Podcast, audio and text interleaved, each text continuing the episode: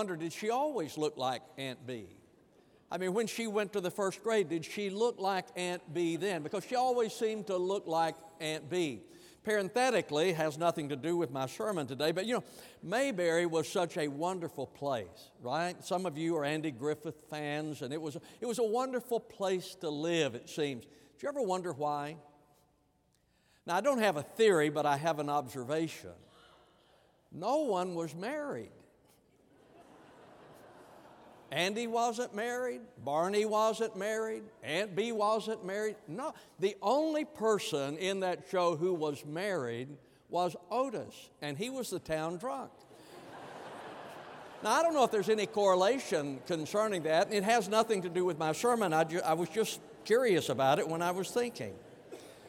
But mothers have changed. They've always changed. They're different with every child. For instance, when, when a woman becomes pregnant with her first child, she begins wearing maternity clothes as soon as possible. When she is pregnant with her second child, she wears her regular clothes as long as she can. And when she becomes pregnant with the third child, her maternity clothes are her regular clothes. I'm just teasing. This is Mother's Day, come on. But, but they change with every child. Every child has a different mother. When, when that first baby is born, the mother just looks at that baby and whistles to that baby and sings and plays and caresses. The, the, the attention for the whole day is on that baby, the first baby. And then when the second baby comes along, then the mother spends all day making sure that the first baby is not hitting the new baby. And then when the third baby comes along, she spends her day hiding from the children. I don't know what you do with 10 because it's going to be pretty difficult to hide from those children. But today we're going to look at mothers, and so take your Bibles, turn with me to Proverbs chapter 31. We'll begin in verse number 1. The words of King Lemuel, the oracle which his mother taught him. What, O my son, and what, O son of my womb, and what, O son of my vows? Do not give your strength to women or your ways to that which destroys kings. It is not for kings, O Lemuel, it is not for kings to drink wine or for rulers to desire strong drink, lest they drink and forget what is decreed and pervert the rights of all the afflicted. Give strong drink to him who is perishing, and wine to him whose life is bitter. Let him drink and forget his poverty, and remember his trouble no more. Open your mouth for the dumb, for the rights of all the unfortunate. Open your mouth, judge righteously, and defend the rights of the afflicted and needy. Now, then, in these verses and in this chapter, we learn some things about mothers, and he begins with the production of her hands in verse number 13. She looks for wool and flax and works with her hands in delight. There was a boy who had gotten his first job, and so he was boasting about how hard he worked. He was telling a fella, he said, I, I get up at five o'clock every morning, I get ready for work, and I eat breakfast. And the fellow said, Is there anyone else up at that time? He said, Well, yeah, mom gets up and she fixes my breakfast. He says, Well, what else does your mother do? So, well, she sweeps the house, she mops the floor, she takes care of our clothes, she runs errands, she prepares dinner, and, and uh, then when we all come home, then we have dinner together. The man said, Well, do you, do you get paid for your work? He said, Well, of course I get paid. My dad and I both get paid. He said, Does your mom get paid? He said, No, she doesn't get paid. She doesn't work. well, we know that women work. There are some who work in the home. She sews in verse number 19. She stretches out her hands to the distaff and her hands grasp the spindle. So, what does a mother do? Well, she works in the home. Some work in the home, they sew. The other day, my my dog, um, my shirt was hanging back uh, in the laundry room, and, and my dog tore off the cuff. We didn't tear it totally off, just sort of ripped it up. And so Linda is uh, trying to sew my cuff, and finally she gave up on it. And I said, That's all right, I can just roll it up, nobody will know the difference except now you, you know, but but she's, she sews. She tries to put things together that Blue tears up. Robbie, one of our college students, came to Stephanie recently and said, Do you know how to sew? She said, Yes. She said, Well, I have a button off my coat. Would you put it on? She said, Bring it to me and I'll put it on. So, what does a mother do? Well, a mother who works in the home, she sews, she shops, verse 14. Now, you guys need to look at this in the Bible here so you'll know what I'm talking about. Verse number 14, she shops. She is like merchant ship. She brings her food from afar. So, what does a wife do? What does a mother do? Well, she shops for the family. So, she is going out trying to find bargains for the family. Now, my wife, as you know, is a shopper. What you don't, I mean, she always looks nice. What you don't know is that a lot of times she is wearing something that costs $4. In fact, she'll come home and say, Look at this. I said, How much? Four dollars? She said, No, four fifty. But she is a shopper. So, what does a wife do? What does a woman do? What does a mother do? She sews, she shops, she cooks, verse 15. She rises also while it is still night and gives food to her household and portions to her maidens. Well, we fall a little short here. She shops, cooks, all right, gardens, verse 16. She considers a field and buys it from her earnings. She plants a vineyard, so she uh, gardens. Uh, the truth is, neither Linda or I could grow anything. That's Steve Harmon's helping us to do that now because I don't even have a yard. I don't know what the worms ate it. Something ate it. We don't have anything. But whenever he is talking about what does a woman do, what does a mother do, he says she shops, she sews, she gardens, she cooks, she does all those things. So there are mothers who work inside the home and they have plenty to do. Then there are mothers who work outside the home. Verse number 16. She considers a field and buys it from her earnings. She plants a vineyard. So there are those who work outside the home, they have earnings. Verse number 24. She makes linen garments and sells them and supplies belts to the tradesmen. So she buys stuff, she makes stuff, she sells stuff. So the Bible says that a woman works. You and I know that. A mother works. There are some who work inside the home, there are those who work outside the home. But we see the production of her hands. Secondly, we see the instruction of her tongue. Verse 26. She opens her mouth in wisdom, and the teaching of kindness is on her tongue. She teaches. G. Campbell Morgan had four sons. All of them went into the ministry. They were having a family reunion once, and a man who was there asked one of the boys, Well, which one of the Morgans is the best preacher? And he looked at the others, he looked at his dad, and then he said, Mother. I think many of us would agree that mother is the best teacher. Moms, how do you teach your children the ways of God because I know that that is a desire of your heart. How do you teach your children the ways of God? Well, let me say first to you that you start when they're young. I, I don't understand when parents who are in the church decide that they are going to wait until the child is older to begin instilling the Word of God in their hearts. Start while they're young.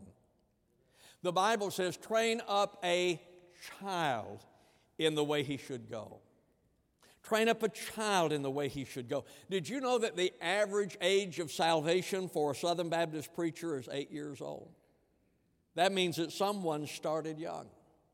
When our children go to school, they should go with our values, our beliefs entrenched in their hearts and in their minds. And unfortunately, too often we want to wait until the child is too old to begin teaching them. As a rule of thumb, I believe that when your child is very young, very young, that you're strict on them, that you teach them, that you instruct them. When they reach puberty at that time, you begin to allow them to make some decisions and suffer the consequence because they are transitioning into adulthood. Now, too often we, we reverse that.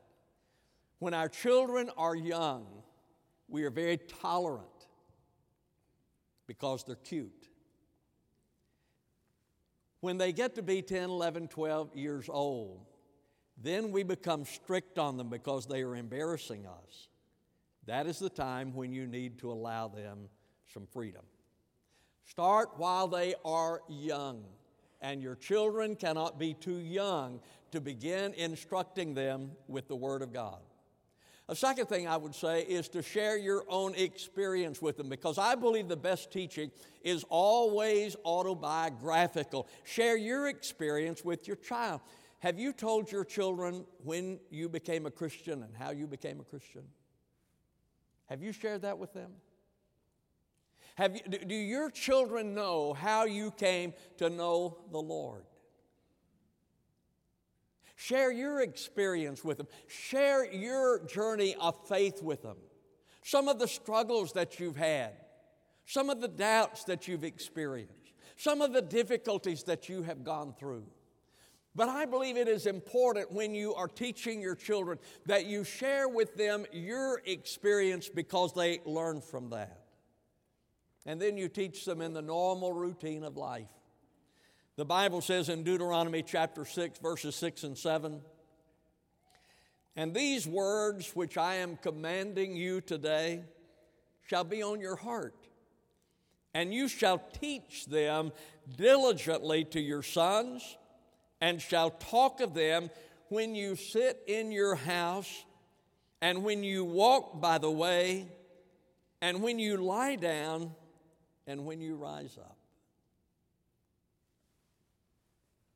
I have never found it to be very effective with my children to sit down in a formal setting and try to teach them.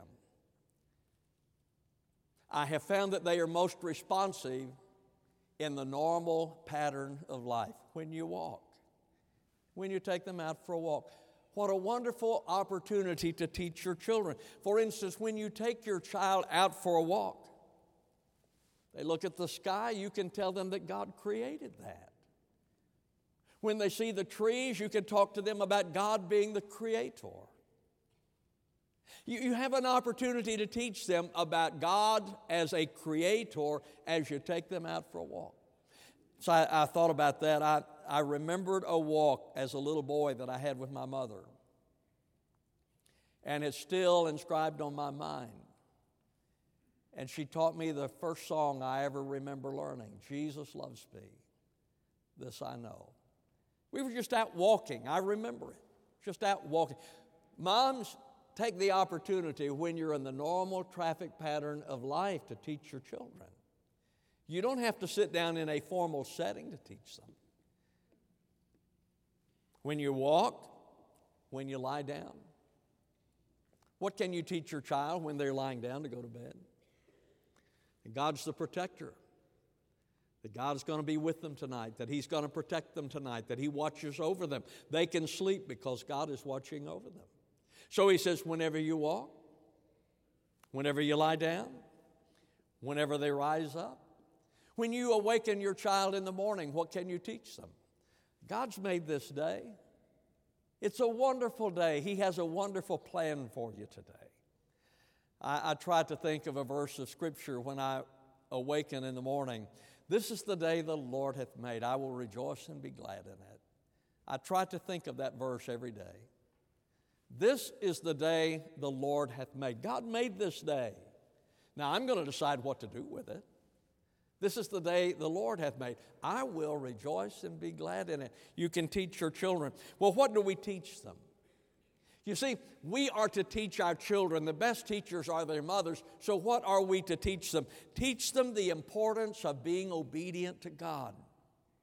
The Bible says in Proverbs chapter 3, verse number 11, My son, do not reject the discipline of the Lord or loathe his reproof.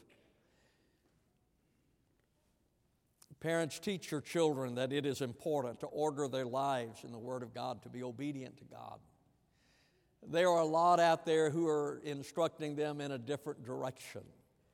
Teach your children to be obedient to God. When John Wesley went to Oxford, he was taken aback by the amount of alcohol that the students absorbed, that they consumed. He wrote to his mother, Susanna, who was a wonderful mother to the children, and he expressed his concern about what he was seeing among the student body. She wrote back to him, My dear son, remember that anything which increases the authority of the body over the mind is an evil thing.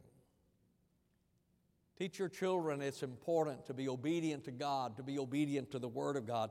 Teach them how to handle temptation. The Bible says in Proverbs chapter 4 Do not enter the path of the wicked and do not proceed in the way of evil men.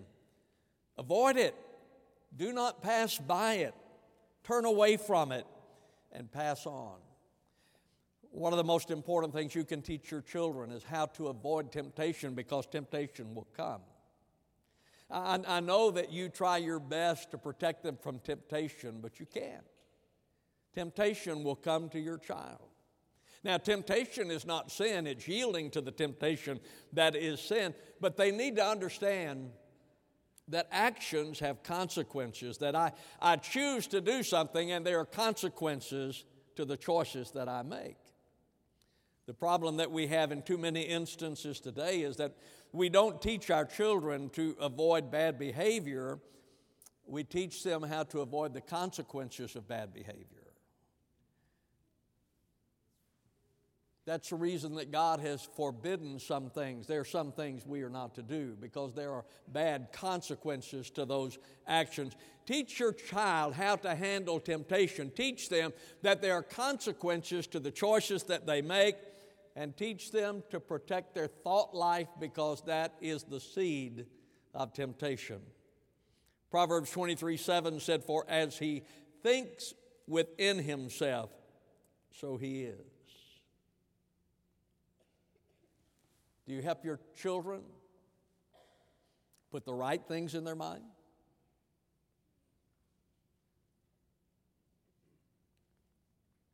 Do you instruct your children in such a way that their minds, their thoughts are pure? Teach your child to read the Bible. The psalmist said, Thy word have I hid in my heart that I might not sin against God. Teach your child the importance of commitment, first of all, to God. Proverbs chapter 3, verses 5 and 6 says, Trust in the Lord with all your heart, and do not lean on your own understanding. In all your ways, acknowledge Him, and He will make your path straight. Teach your child the importance of their commitment to God, of being committed to God not just in word, but in their lives being committed to God. Teach them the importance of being committed to their family. I, I, I admire those families, and we have so many in our church where the members of the family are committed to each other. I mean, you see it. Uh, you see it among the siblings. They're, they're committed to each other. You see the parents and the children, the grandparents, committed to each other. Build up your family. Don't tear down your family. Build up your family. And teach the child to be committed to the family. Teach the child to be committed to the church, that it has value. Let me ask you when you're making decisions in your own family as to what you're going to do, for instance, on Sunday, what are you teaching your child about the value of the church?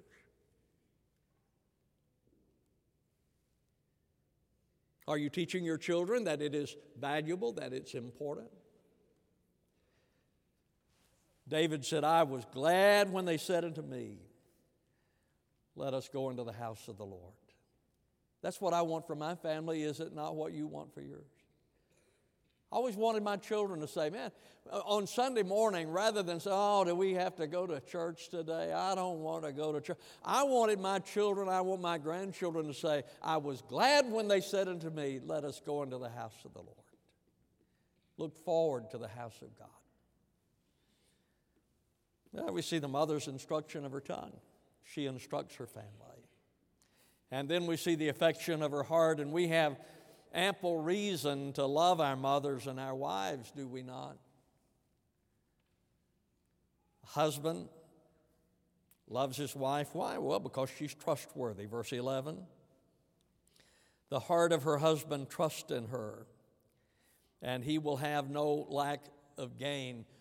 What better could be said about a wife than her husband trusts her because she is trustworthy? Faithful in her affection. I know that I can trust my wife. She is faithful in her affection to me, faithful in her affection, faithful in finances. When Linda and I were young and newly married, I told her one time, I said, Linda, you and I are in the same boat. Either one of us can sink it, or both of us can row it. Doesn't matter. You know, she has never breached the trust of the checkbook because we rode the same boat. If one goes down, the other goes down. If one does well, the other does well. I never understood in the marriage relationship where it becomes his money or her money. To me, it's the same boat. And we're going to sail it together or we're going down together. He trusts her. And then we love and appreciate our wives because of the companionship that she provides and builds us up in verse number 12. She does him good and not evil all the days of her life. How can you not love a wife who builds you up? There was a couple had a family over, had a couple over to the house, so they had the grandmother come take care of the little girl. So the grandmother took the little girl upstairs, and they were up there playing, and mom and dad and their friends were downstairs. And after a while, the little girl said to her grandmother, said, Mom and Daddy are entertaining some important people tonight. And grandmother said, Well, yes, they are, but how did you know that? She said, Because mommy's laughing at all of daddy's jokes. She does him good. She builds him up. And then in verse number 22, she makes coverings for herself. Her clothing is fine linen and purple. Men, when your wife, now I know sometimes it can drive you nuts, but when your wife tries to make herself look the best she can, you ought to thank God for her.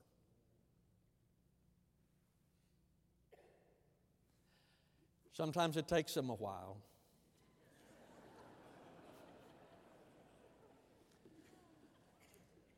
But I appreciate that. I, I, I, really do. I appreciate that in my wife, and I appreciate it in, in the ladies in the church want to look their best. You should.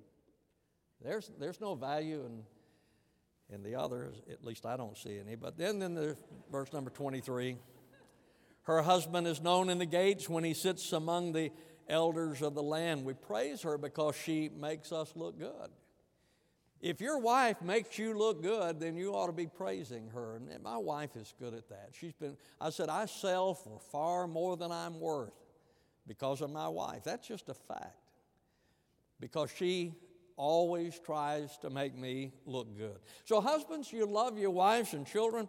You love your mothers because they make you who you are.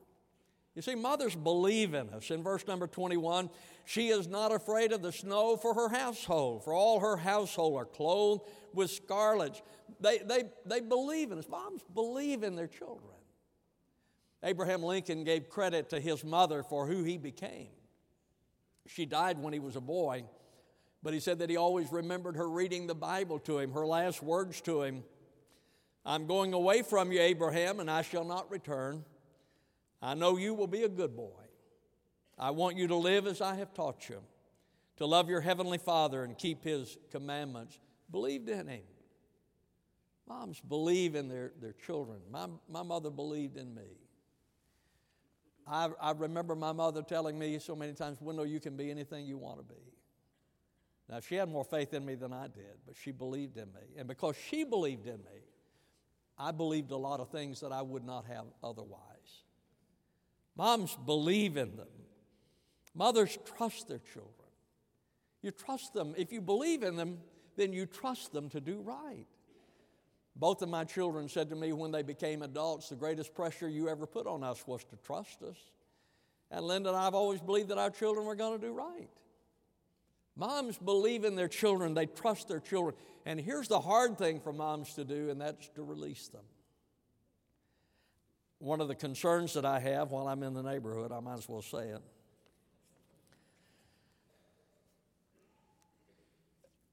Helicopter parents are doing tremendous damage to their children.